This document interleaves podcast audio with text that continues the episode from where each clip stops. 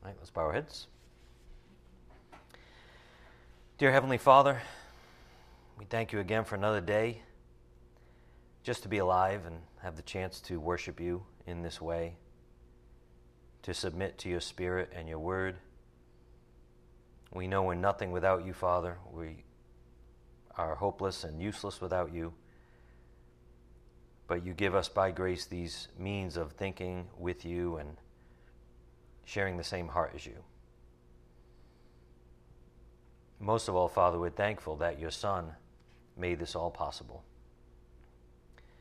That you sent him and he willingly went to the cross on our behalf to take away our judgment for all those who would repent and trust in him to be saved forever and ever and given eternal life.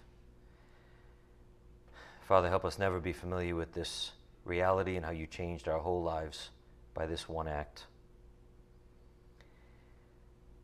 Father, we also ask that your Spirit guide us and teach us right now.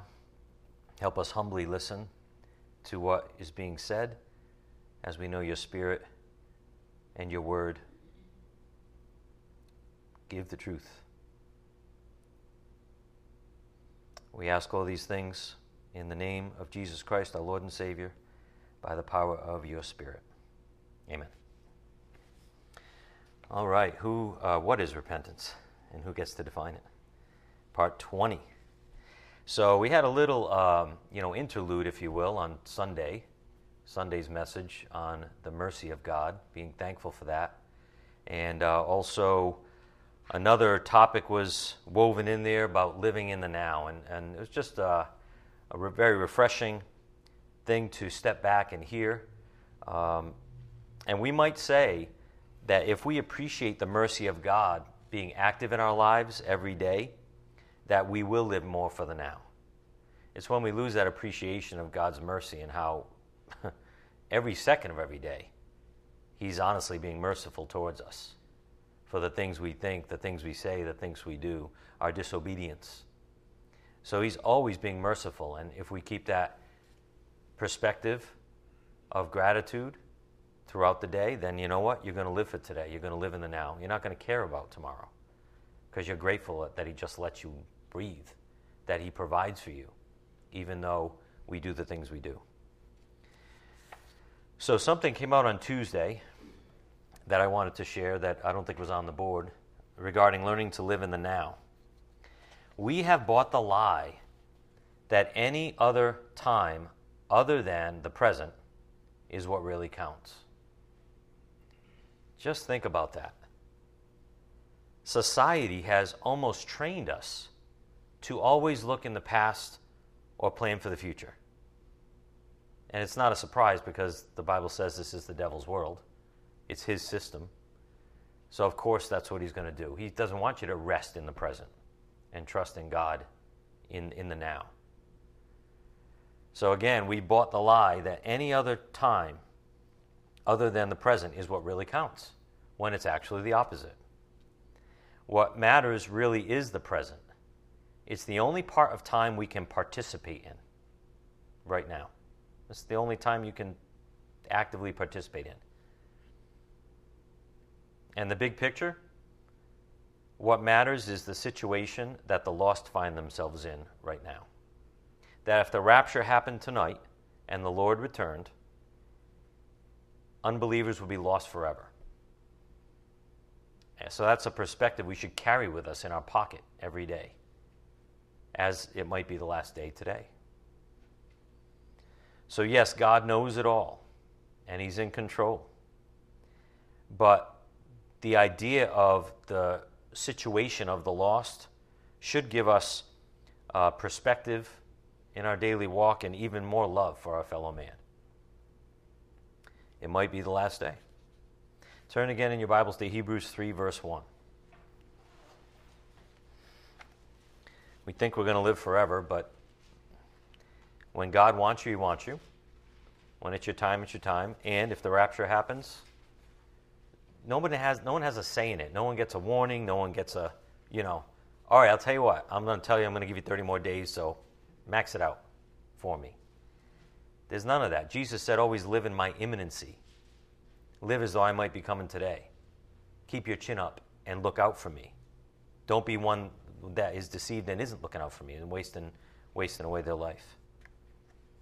Hebrews 3 1.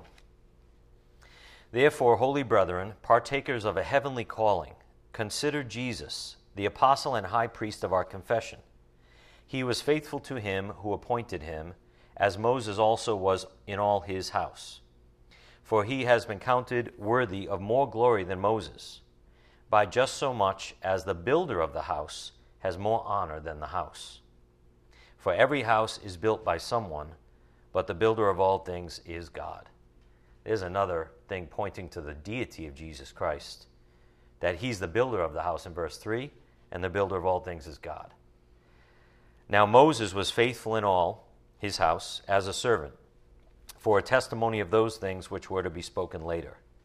But Christ was faithful as a son over his house, whose house we are, if we hold fast our confidence and the boast of our hope firm until the end. Uh, we saw on, on Tuesday, rather, on the board, regarding this phrase until the end. A person who doesn't hold fast until the end is an apostate, according to the scriptures, someone who was never saved in the first place. Apostasy is a case of false profession of faith, the proof being that said faith doesn't hold up over time. So that's a constant theme that we've been seeing in our studies recently. Uh, just it is what it is, you know. Real faith endures. Real faith, if given by God, is powerful. It's divinely powerful. It can't fail in the end. Uh, look at Hebrews 3 7. Therefore, just as the Holy Spirit says, Today, if you hear his voice, do not harden your hearts as when they provoked me, as in the day of trial in the wilderness. He's talking about the Old Testament Jews uh, after the Exodus, where your fathers tried me by testing me and saw my works for forty years. Therefore, I was angry with this generation and said, They always go astray in their heart, and they did not know my ways. As I swore in my wrath, they shall not enter my rest. Take care, brethren, that there not be in any one of you an evil, unbelieving heart that falls away from the living God. But encourage one another day after day, as long as it is still called today, so that none of you will be hardened by the deceitfulness of sin. And we saw this on Tuesday as well on the board, as long as it is called today. We are to live in the now because time is short, and there are some who profess faith in Christ who aren't, quote unquote, known by him. We get that from Matthew 7 23. The weight of our yesterday or tomorrow pales in comparison to somebody else's eternity. That's why we ought to live in the now and bring Him the most glory we can, help bring people to Christ one day at a time, because eternity is a long time. A long time to be wrong. This is the divine perspective that the Spirit's been giving us. On the board, God wants us to be flexible every day, looking out for divine opportunities, being open to His Spirit, changing our agenda for today. Just think about that. This is a perspective issue. You know, what's your perspective when you wake up in the morning? First of all, are you grateful for salvation, that it's a gift and it's not something you have to earn?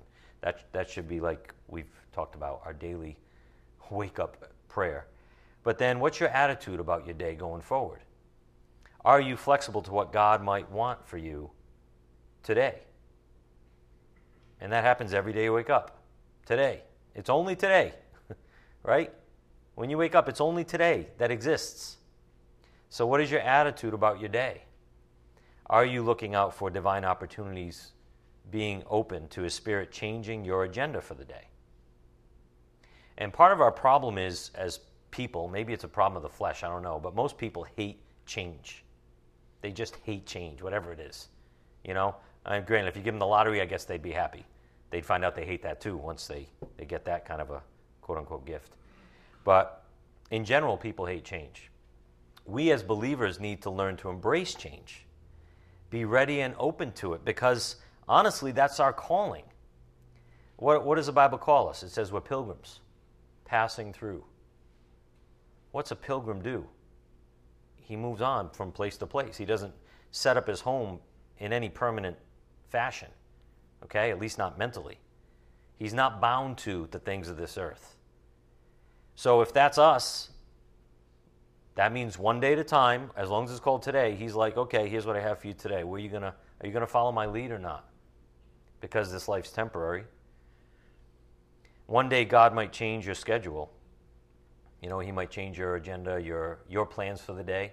Another day he might change your job, for example, something bigger.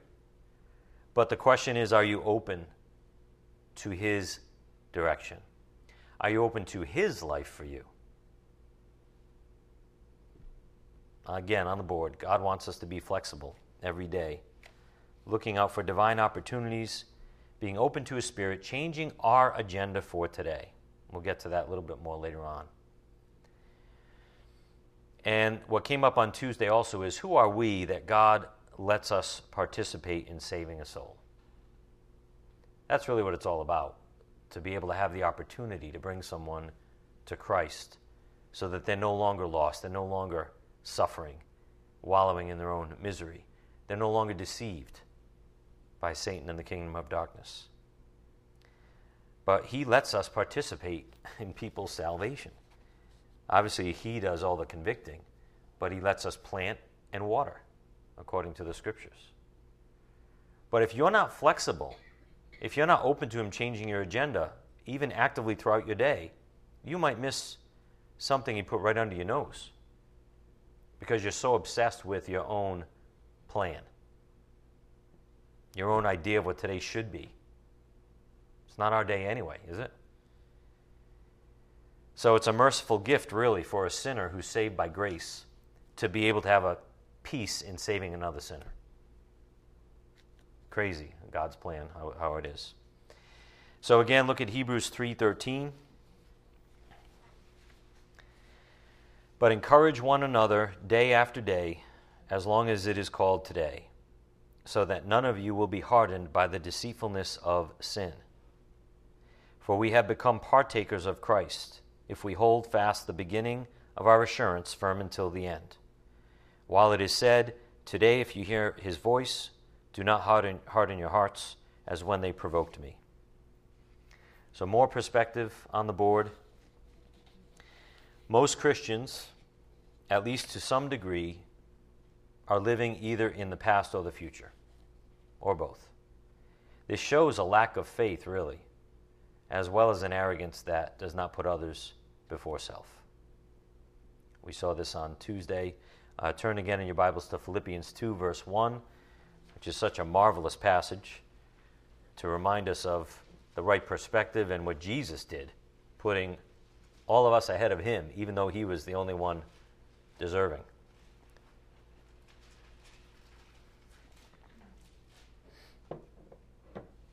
So much of our problem is a lack of faith, as we talked about last night in the Bible study. Um, for example, why do we fear? Why do we all of a sudden find ourselves in fear in certain situations? It almost creeps up on us. Well, it's lack of faith ultimately, lack of trust in God to have our back. So again, Philippians 2, verse 1. Therefore, if there is any encouragement in Christ, if there is any consolation of love, if there is any fellowship of the Spirit, if any affection and compassion, make my joy complete by being of the same mind, maintaining the same love, united in spirit, intent on one purpose. Do nothing from selfishness or empty conceit, but with humility of mind Regard one another as more important than yourselves. Do not merely look out for your own personal interests, but also for the interests of others.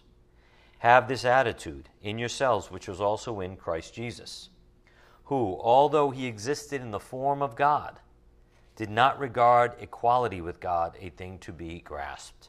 Just think about that.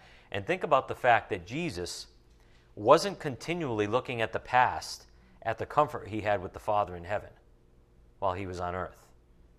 He was focused on his present mission, his present calling to please the Father. He wasn't obsessed with the past, maybe even being in like self pity. Oh, I wish I could just be back up in heaven again. You know, do I have to go through this cross? And he prayed. He had, you know, his temptations without sinning. But just think about that. He lived in the present more than anybody else. In verse 7, he emptied himself, taking the form of a bondservant, and being made in the likeness of men. Being found in appearance as a man, he humbled himself by becoming obedient to the point of death, even death on a cross. So on the board, self absorption and self pity lead to an unhealthy preoccupation with the past or the future. But if we keep our eyes on the Lord instead of self, we are useful to the Master today, while it's still called today. To be set free from such bondage, we must constantly be grateful for today and for God's grace in the moment, for God's mercy in the moment, and for the current presence of His mercy in our lives in saving us daily. Who keeps us saved?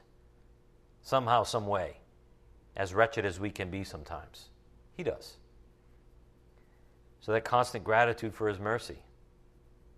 So it's going to keep our eyes on Him and keep our eyes in today. Again, on the board, self absorption and self pity lead to an unhealthy preoccupation with the past or the future. So if you're, if you're thinking about the past or the future a lot in your day, you're probably in one of those two things, or both self absorption and self pity. So catch yourself. Right? Confess your sins to the Lord, repent. It's a hard issue. And be like, okay, fill me with your spirit again, Lord. What am I, what am I doing? Sorry. He knows. But, like, catch yourself. These are the signs. Looking at the past or the future, being occupied with that.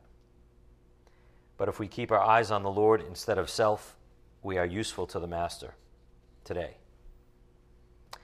And also, we saw on Tuesday some more perspective. It is our duty as loving members of Christ's magnificent body to remind each other that today, right now, is a grace gift from our Heavenly Father. Let us share it with others, not being self absorbed about yesterday or today. And maybe, just maybe, God might use you in your humility to save a soul because you choose to live like a pilgrim. You choose to not be tethered to anything in this world, especially in your soul. You choose to not be grounded, bound to anything a pilgrim passing through looks for people that he can take with him. Almost like Paul on his missionary journeys, I was thinking. What did he do? He'd go from town to town. He'd preach the gospel with boldness, you know, in the power of the Spirit. And some went with him, and some left, stayed behind by their own choice. So it's almost like that, that pilgrim traveling around saying, Are you going to come with me or not? And that's us and every day. Like, whatever mission you have, whatever um, wherever you're placed in the plan of God, whatever your job is, that's your little mission field, your own ministry. And if you stay flexible and open, then you won't be so caught up in your own agenda for the day. God might, you know, twist and turn it for you if you're looking, and you might be able to take somebody with you. Because your job that you're in right now, you're not going to be in that job forever. Right? So why do we act like we're going to be in it forever? Bound to it. You know, I'm not saying disrespect your job or don't do your works unto the Lord, okay? But you know what I'm saying. What's your attitude toward the things of the world? Are you um, in bondage to them so that you can't mention the gospel, for example? Are you not open to his putting someone in your path? So ponder this for a minute. How many of you like to be spontaneous? Some do, some don't. A lot of people do. But whatever. Just think about it for a minute. How many of you like to be spontaneous? A lot of people wish they were more spontaneous in life, enjoying opportunities with friends or family, not being so locked up in the routine. And routine is necessary and is a good thing in our lives. I'm not saying that. And it's a blessing from God, for example, to have work every day to keep us out of trouble. I was talking to Jeremy before class about that, right? keep you out of your own head, even, and keep you out of trouble. God gave that to us as a gift. And then along that path is our ministry as well for each of us. So I'm not saying routine is bad or, or, or work isn't going to be the same every day, so to speak. But do you realize the Lord gives us permission to be spontaneous in life, especially when it regards the gospel? He calls us to live in the now, be open to changing our schedule or agenda so we can obey the Spirit's conviction to reach out to certain people, to befriend certain people, maybe. You know, what is, what is evangelism? It's really a lifestyle. It's really a, uh, a lifestyle of reaching out to people. And it might start with just simply befriending somebody that doesn't that isn't loved or whatever the situation is. So he calls us to live in the now and be open to his conviction about where to turn, who to speak to. And don't you think the Lord will cover your back? If you're at work, for example, and, and you, you really are convicted or you, you see an opening that, that is pretty apparent from Him and you decide to take it, don't you think He's going to cover your back? Do you think maybe also it's an opportunity to suffer for Christ's name? That you might be persecuted? And you can be as the disciples in Acts 2. They went on their way rejoicing because they were called to suffer for his name.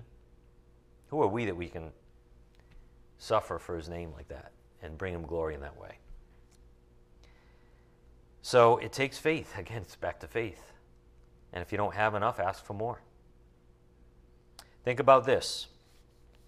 If you have a busy day at work, or you have work you'd really like to get done today, but you hear the Spirit telling you to pay a particular attention to a certain person, will you be so occupied with getting ahead on your work to satisfy your own desires or your own anal retentive tendencies? Or will you be open to helping others and trust Him for the results? Uh, which one are you going to be? Are you going to be so obsessed with your agenda for the day that you close everything else out because you want what you want for your day? You know, we, we love to get ahead, don't we? What is that about us? It's definitely got to be the flesh. Got to get ahead in this. I want to I want to get ahead. I'll feel better if I get ahead. I'll feel better if I save more in this fashion or that fashion. I get ahead on my bills, whatever. What is that? Honestly, probably a lack of faith which striving for our own security in some way. So, again, this isn't for condemnation at all, but what's our attitude about today? What are we going into it as? Our lives as Christians can and should be spontaneous in the sense we should be open and even excited for the Lord's direction in our day. And on the board, life is boring only when we submit to our own agendas for the day. We mustn't let our flesh make us captive to a selfish agenda, but we must constantly seek His agenda. If we remain open to His leading, our lives each day will be interesting and, you know, full of wonder. I'm not saying all, all, every day is going to be like wild, right? totally different, totally exciting. Oh, every day God's going to do something now in my in my workday. No, that's not the point. But it's the perspective. It's the being open that makes life interesting. All right? And he might give you tomorrow the blandest day. That's such a 9 to 5, exactly what you expected. No opportunities uh, necessarily with people. But that's not the point. The point is the perspective that we should be having through our day. And being open and being like, what's around the corner? I mean, God is full of surprises. We miss a lot of them because we're arrogant or whatever, self absorbed. But what's around the corner? That should be our attitude, kind of like, again, the pilgrim who's not bound to anything in this world. So, something for each of us to think about and pray about. For God to change your perspective in this area as this world tries to get us to be more OCD all the time, right? Obsessive compulsive. Obsessive. Technology. You got to do it now. You can't miss this. Can't miss that. Got to get ahead. uh, So, the big question as we go throughout our day, which came out on the last two lessons, is who are we depending on? And this is a daily faith decision to walk by the Spirit or to walk by the flesh. So, some more perspective. Why do we expend so much time and energy on being anxious? Why do we try to fix yesterday's mistakes and prepare for tomorrow's? Who are we depending on, many ways? And one of my favorite passages we saw in Matthew 6 24 through 34 on the board. Verse 25 says, For this reason I say to you, do not be worried about your life. And in verse 34, so do not worry about tomorrow, for tomorrow will care for itself. Each day has enough trouble of its own. From Jesus' own mouth. What do we do? We focus on the past and the future. What did he say, and what does the word say over and over? Focus on today, as long as it's called today. So, this led into the idea that God gives us mercy each and every day, even. He gives us the ability to walk, the ability to remember our salvation every day, to enjoy the deliverance that He's purchased for us every day, if we're willing to look at Him instead of ourselves. And here's a key point that came up the last two lessons that is worth repeating. Our hope is in Christ, period. He's our only hope and Christ is the greatest expression of mercy in the history of the universe. Not an overstatement. We make a lot of overstatements. That's the truth. That's it. What greater show of mercy than there is there than that? So we've seen we've seen all these scriptures on the board the last two uh, lessons as well. On Tuesday we visited a passage that's not on the board. So turn again in your Bibles to Ephesians three verse fourteen. Ephesians 3:14. And this was a glimpse of Paul's gratitude for God's mercy. And so we should we should embrace this as our own attitude if we're humble. For this reason I bow my knees before the Father, from whom every family in heaven and on earth derives its name, that he would grant you according to the riches of his glory to be strengthened with power through his Spirit in the inner man, so that Christ may dwell in your hearts through faith, and that you, being rooted and grounded in love, may be able to comprehend with all the saints what is the breadth and length and height and depth, and to know the love of Christ which surpasses knowledge, that you may be filled up to all the fullness of God. Now, to him who is able to do far more abundantly, beyond all that we ask or think, according to the power that works within us. To him be the glory in the church and in Christ Jesus to all generations, forever and ever. Amen. So we are right and wise to be overwhelmed by the mercy of God. That's a very wise way to think, and it's the right way to think. To be overwhelmed by the mercy and the love of God, as mentioned in this passage. The very simple point that should daily be treasured like gold is this on the board God didn't have to send his son. He didn't have to do it, period. And if he decided not to do it, we'd all be hopeless. He didn't have to send his son as a divine show of mercy, but he did. And no more should be said. We should rest on that. In other words, like close your mouths. A lot of people won't close their mouths. They're not willing to close their mouths. They don't know when to close their mouths. Why? Arrogance of the flesh.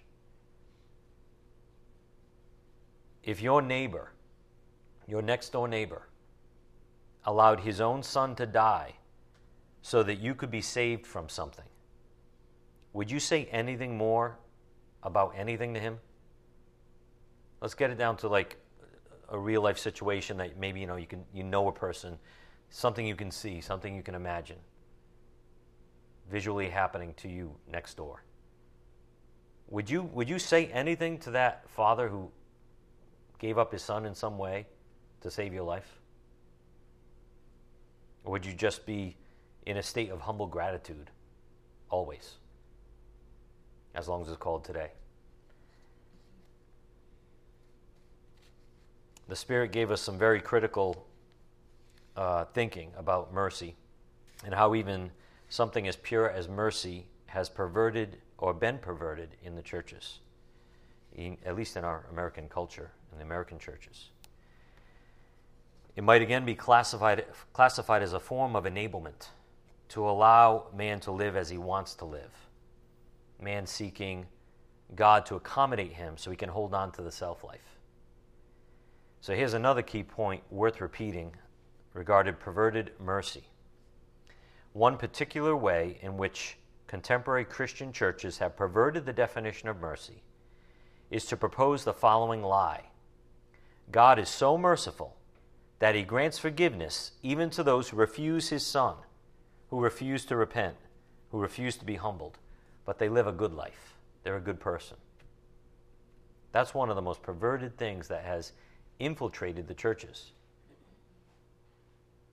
That's not mercy at all. It's really looking a gift horse in the mouth. And this is a good place to remember that forgiveness is granted to those who repent. Forgiveness is granted to those who repent. If God is, if God is so gracious, which He is, and salvation is a free gift, which it is, why isn't everybody saved? Simply because they refuse to admit or surrender to Christ. They uh, refuse to admit they need Him. And they stand on their own goodness as being good enough. Why isn't everybody saved? So there's no forgiveness unless someone's willing to repent, to have that attitude towards God. that's why I love Acts uh, 20, I think it is, where Paul says he preached to Jews and Gentiles repentance towards God and then faith in the Lord Jesus Christ. So there's an attitude of repentance towards God. I've offended you, Lord. I I'm guilty. You know, there's a surrender there. That's real. That that's an attitude. Um, so without that, God's not going to give them forgiveness. The offer is there all the time. He's waiting for them to accept it. Think about it this way a truly guilty person doesn't have the option to do things his own way. If there's guilt, then forgiveness is rightly the prerogative of the one that's offended. The guilty person doesn't have any rights in this equation. If someone commits a crime against you, like a felony, against you personally, the ball is now in your court whether you decide to forgive them or not. There's nothing that they have a a right or a say in. There's no compromising, there's no um, negotiating. You're guilty, you're guilty. The judge says you're guilty, you're guilty. Your only hope is mercy. And that is purely something from the offended party, that the offended party has the right to give. And, and the offended party rightly asks for repentance. The world would have us think we don't have to do things right anymore. Anything goes. Just let me live my life, even though I've offended you and hurt you. But that's not right and that's not true. That God's ways are right. Thank God. He's a God of justice and mercy. But as the sovereign God of the universe, he says it's right to repent to receive forgiveness. It's right of God for, for him to ask us to repent, to demand us to repent. He's waiting to give it all to us, but He's just not going to forgive those that don't want to be forgiven. Is that free will again, right? Surrender of the will to Him. So it's very gracious, actually, that God demands repentance. Otherwise, we stay in the quagmire of sin and death, which is just ends horribly. Let's see some scripture to illustrate God's way of thinking on what's right in this area. Uh, go to Luke 17, verse 3. Luke 17, 3.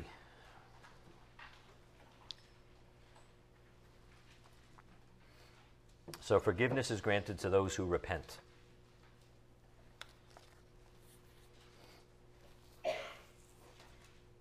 And we're talking about the proper view of, of mercy. Luke 17, 3, Jesus said, Be on your guard. If your brother sins, rebuke him. And if he repents, forgive him.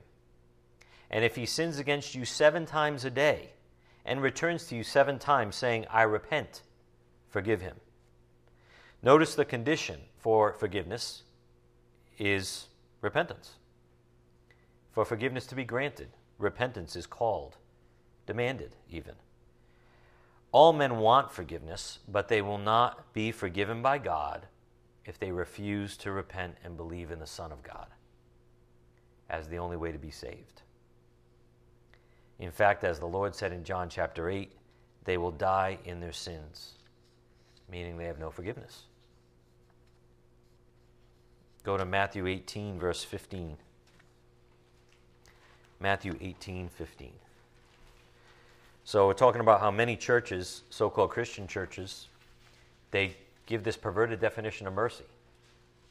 Like it's all okay because of the love of God. You can do whatever you want. You don't even have to repent. You don't have to believe in Jesus. Believe in another God. You know, God knows you're a quote unquote good person. The mercy just got basically thrown out the window. It got butchered. There's a reason. There's a there's a reason. There's a need for mercy, because somebody is with their back against the wall guilty, condemned, no way out of the prison. Look at Matthew 18 15. If your brother sins, go and show him his fault in private. If he listens, there's a sign of repentance. If he listens to you, you have won your brother.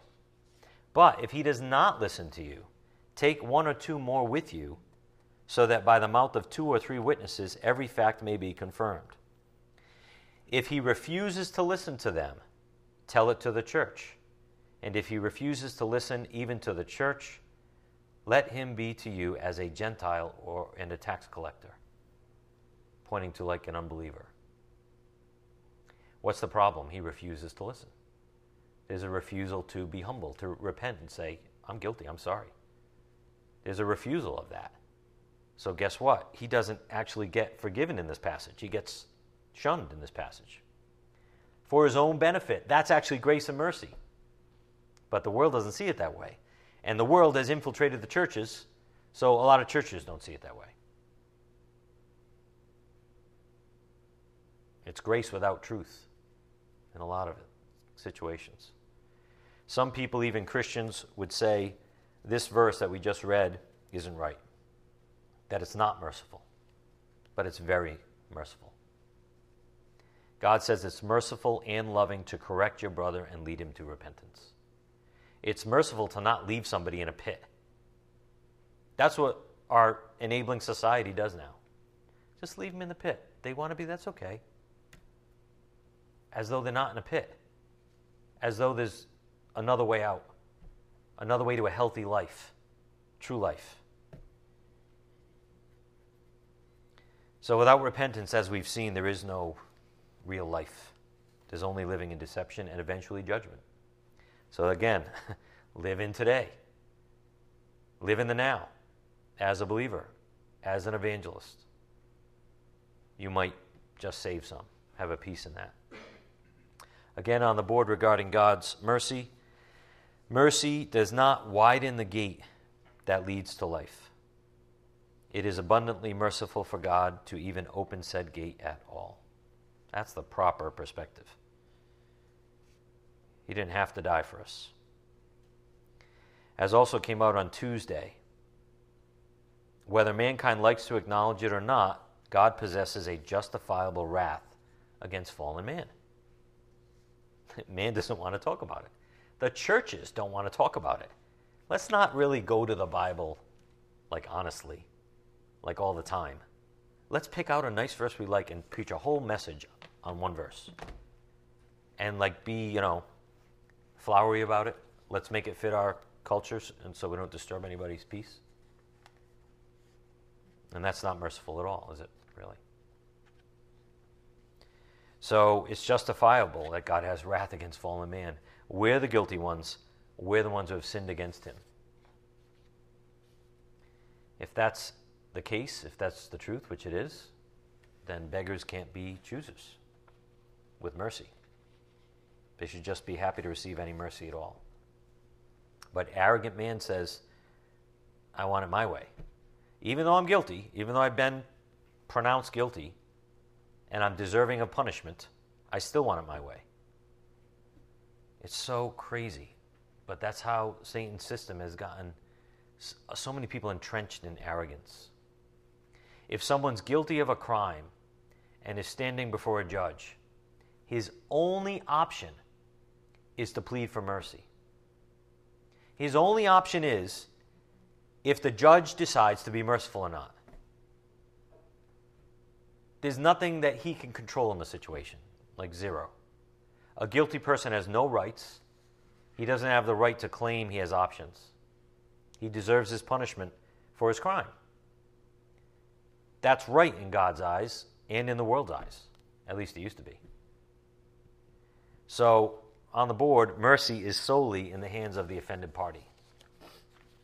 That's the point. So, if that's true, shouldn't there be humility on the part of man towards God? If it's totally in his hands, totally up to him? As we heard in an analogy on Sunday, God's mercy is so extravagant because it's so undeserved. And I loved hearing this analogy, which I'll just repeat for you briefly. It's like a woman that lives like a whore and gives herself away to every man in the land. And then the most honorable man, the most honorable man in the whole land offers her his hand in marriage. That's what God has done for us sinners. That's the loving, merciful God that we have. But some people act like arrogant prostitutes and refuse the nobleman's hand. It's like refusing forgiveness. It's like refusing, it is refusing mercy and grace. Or they add to, they add their own conditions to it. You're not in a position to add your own conditions to it if you're guilty. It's totally on the one that was offended that has the right and the privilege of offering you mercy. It's like a king offering a peasant who has a great debt against him total forgiveness of the debt. We know this from one of Jesus' parables. Total forgiveness of the debt. And on top of that, have a seat on the throne next to me. That's the king we have. But the arrogant people say, no, I want it my own way. I want my own conditions. I'd appreciate if you forgive my debt, but I want this and this and this too. As though they had any rights in the situation. Some people refuse to admit they've sinned against God. Have you met them? I've met people that refuse to admit that they've sinned or that they're a sinner. But there's a reason the Bible says we need to be saved from God's wrath. Why, is, why does God have wrath against man? Something else came out on Tuesday is that God is immutable. He never changes, being just or righteous, for example. And his creatures don't get to come along and weigh in on what's right and wrong. It's just not how it works. He is who he is, and he's perfect in every way. So, on the board, let's review a few more points from Tuesday. Salvation is given to those willing to receive it on God's terms, not some negotiated contract invented by man through his own reasoning and sensibilities toward self. Mercy is a non negotiable term. The Bible describes its limits with regard to salvation. I mean, this is a really important, you know, well worded point. It's on God's terms. It's not negotiated, can't be negotiated by man through his own reasoning and sensibilities toward self. Man's got his opinions, and they're usually pretty ugly. Again, on the board, mercy does not widen the gate that leads to life. it is abundantly merciful for God to even open said gate at all. And this must cause us to take pause and rejoice in God's merciful plan to sanctify us. It's total 100% mercy. Again, isn't it enough that God purposely sacrificed his uniquely born son for all of us? What are people thinking? What are Christians thinking in some churches? It's astonishing. Instead of focusing on what God supposedly doesn't do for mankind, we ought to rightly focus on all that He does for His fallen creatures. God's mercy is far beyond human comprehension, even. For who knows the thoughts and intentions of the heart except Him? See, only He knows how merciful, how stunningly merciful He's being toward us because He knows our thoughts and our intentions of our heart. That's sick. Like He sees all of our sickness at the worst level because He knows the very thoughts that you carry, the wrong motives that you carry. And He forgives that. He's offering mercy for all of it. And yet, man is never satisfied with God, always willing to challenge Him his grace, His mercy, and His love, even. It's crazy. But again, man has no rights in the equation. And he can only ask God questions if he humbly, honestly is seeking God. God is after the attitude of the heart, we know. How many times did Jesus not even answer people's questions? You're totally refused to answer their questions. He answered them with another question. He gave them a parable. Wouldn't answer the question. Why? Didn't Jesus love them? Maybe they were simply arrogant. They weren't asking questions out of humility, like, I want to know. They were asking questions to get their own way. And Christ, knowing all things, knew that. So God's after the attitude of the heart. And you can ask him all the questions you want if you ask him in humility. That came out on Tuesday. What father wouldn't want to hear from his son if his son is humble and honestly wants to know his father's ways? But what father what father listens to his son when he's asking arrogantly or asking in a conniving way to get out of something or get his own way? Even a human father can tell that in his child. How much more God, right?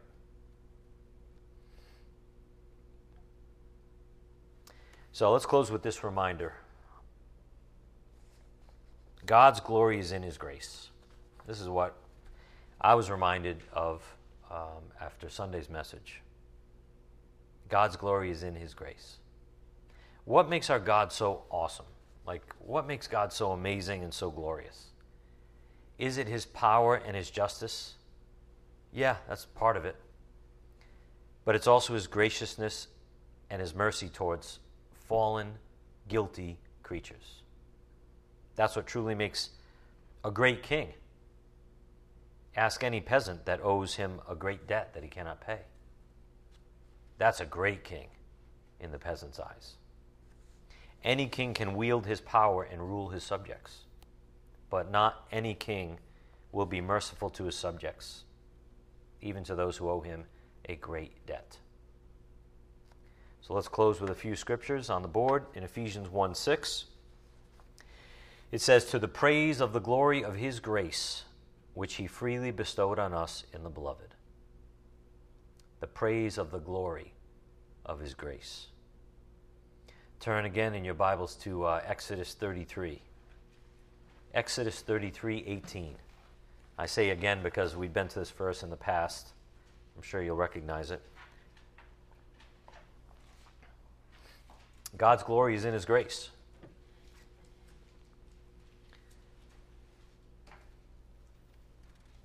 Exodus 33 18. Then Moses said, I pray you, show me your glory. Talking to God. And God said, I myself will make all my goodness pass before you, and will proclaim the name of the Lord before you. And I will be gracious to whom I will be gracious, and I will show compassion on whom I will show compassion. There's mercy, my friends. That's God's glory. What did Moses want to see is glory. What did God say? Watch me be compassionate and merciful.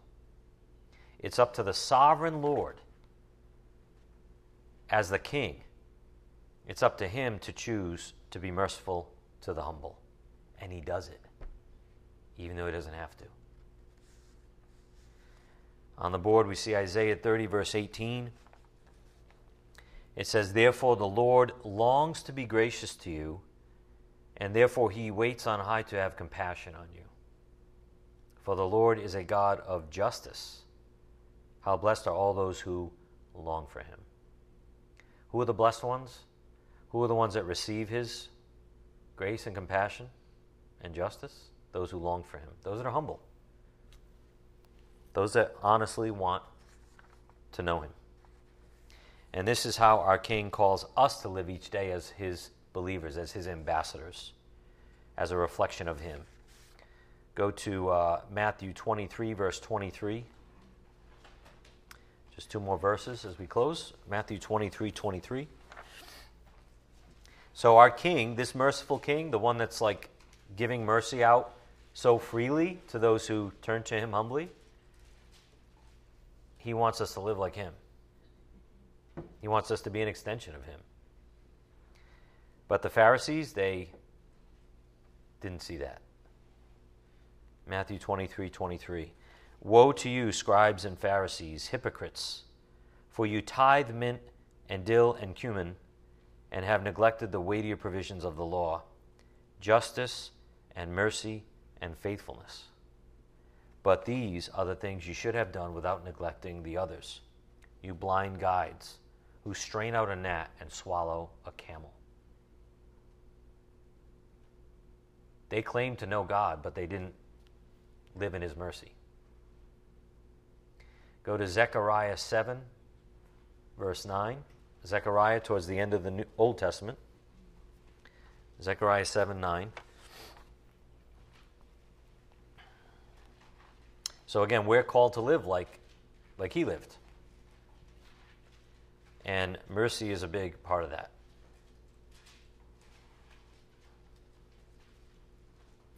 Zechariah 7 9. Thus has the Lord of hosts said, Dispense true justice and practice kindness and compassion each to his brother. And do not oppress the widow or the orphan, the stranger or the poor, and do not devise evil in your hearts against one another. So, again, on the board, God's glory is in his grace. May we never forget the merciful King we have and gratefully honor him each and every day while it's still called today. Amen? All right, let's bow. Father, we thank you so much that you are a merciful God. Even though you're the sovereign Lord of the universe and the King of kings, you choose to be merciful and you freely give your grace to the humble.